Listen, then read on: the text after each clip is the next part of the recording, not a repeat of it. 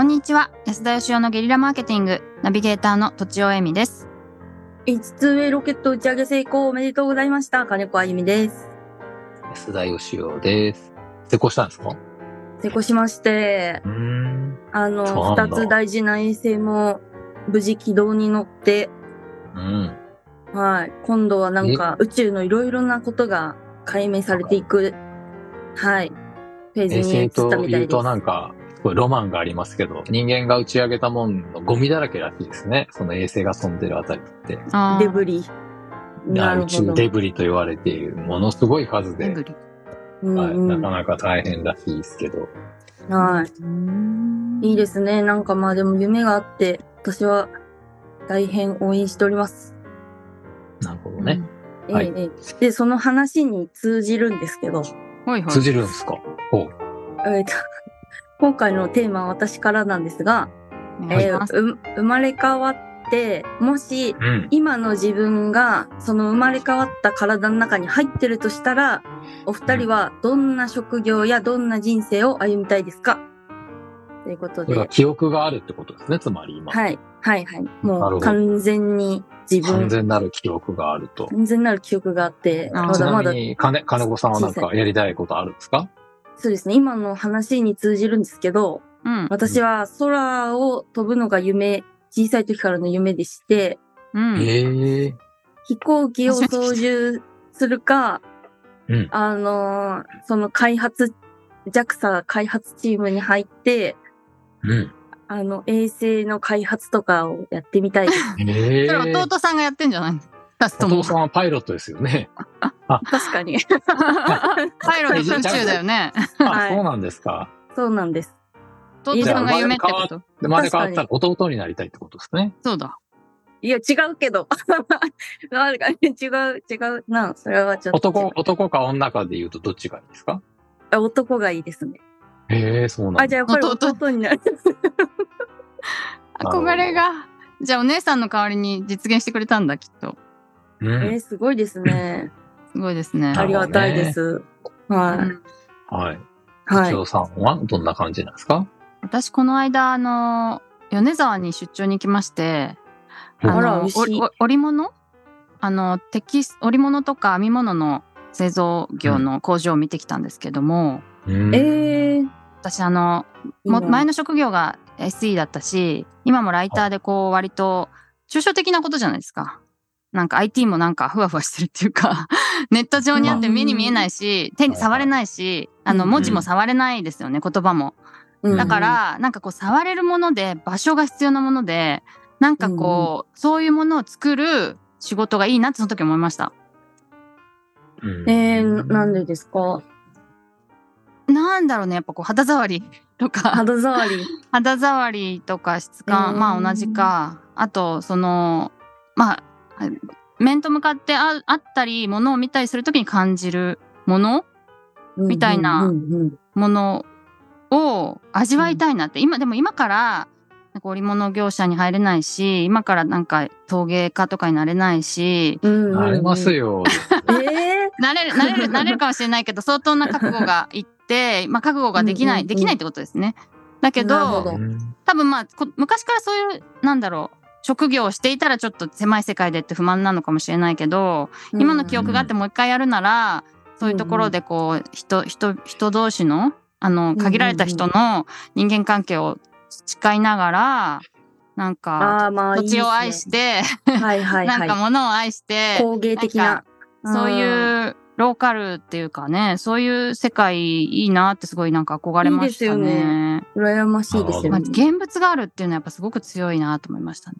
うんうんって感じです。うん。はい。安田さんはどうですか？職人さんはね、憧れますよね、確かにね。うん僕、あの、仕事したくなかったんですけどね。とにかく楽に生きていきたかったんですけど、物心ついた時から仕事したくなかったんですけど、唯一なりた、なりたかった職業、一個だけあって、それは刀刀鍛冶さんなんですよ。それうちのえ。ー弟とそっくりなんですけどうちのあの次男と。刀が大好きで、まあ包丁研ぎもあ、そういえば。共通してますけど、うん。刀の絵ばっかり描いてますいつも。へえ。だけすど、人生やり直して刀鍛冶やりたいかっていうとやりたくなくて、へえ、そうだったんだ。はい。うん。違う僕生の。まれ変わって今の記憶を持ってもう一回生きるっていうのはやっぱ無理ですね。耐えられないと思います。我慢できないっていうか、はい。もう絶対嫌ですね、そんなこと。あ、そうですか。ええせっかく終わったのにまたやり直しかよって感じじゃないですか。じゃないですか。なるほど。そうですいやか。もう絶対もううん途中で多分もう3歳ぐらいで気が狂うと思いますね。どんな職まだまだ業かとかに限らず。まだまだ終わりませんよ、えー安田さん、今の人生は。今の私の人生。まあはいだから、あと残りね、せっかく計算して、60代はこう、70代はこうって死んでいこうと思ってんのに、あまたゼロからやり直し。また夏休み何回やんないといけないんだみたいなことになるわけで、あ、なるほど。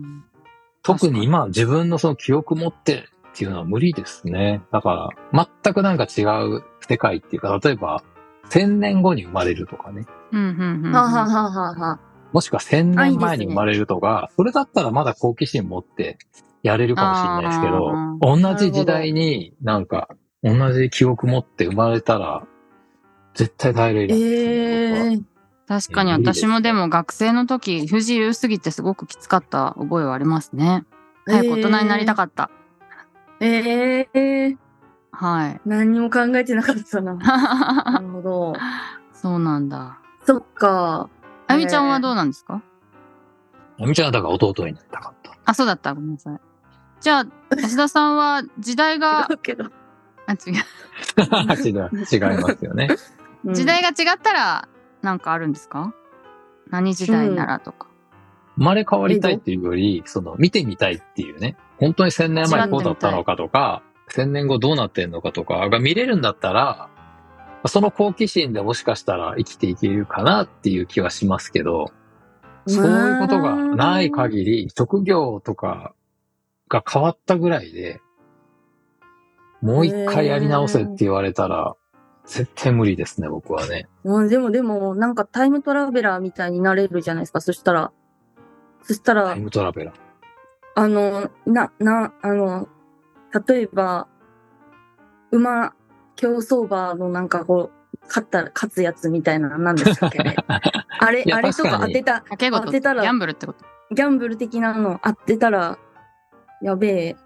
あの、まあ確かにちょっと過去に戻ればそうですけどね、1000年前だったらまあ、なかなかギャンブルもないし、ああ、そっか。で、もう、もう一回生まれ直したら確かに一回目よりははるかに上手だと思うんですよ。しかもこの記憶を持って生まれたら、もうちょっとこう、うんうんなんかあの、友達が多い小学校生活とかね、もうちょっと上手になんか人付き合いとか仕事もね、できるでしょうし、うん。だけど、その、それがうまいがゆえに、なんか耐えられないというか、あの、名探偵コナンみたいなやつはもう絶対無理ですね、僕。ねえ。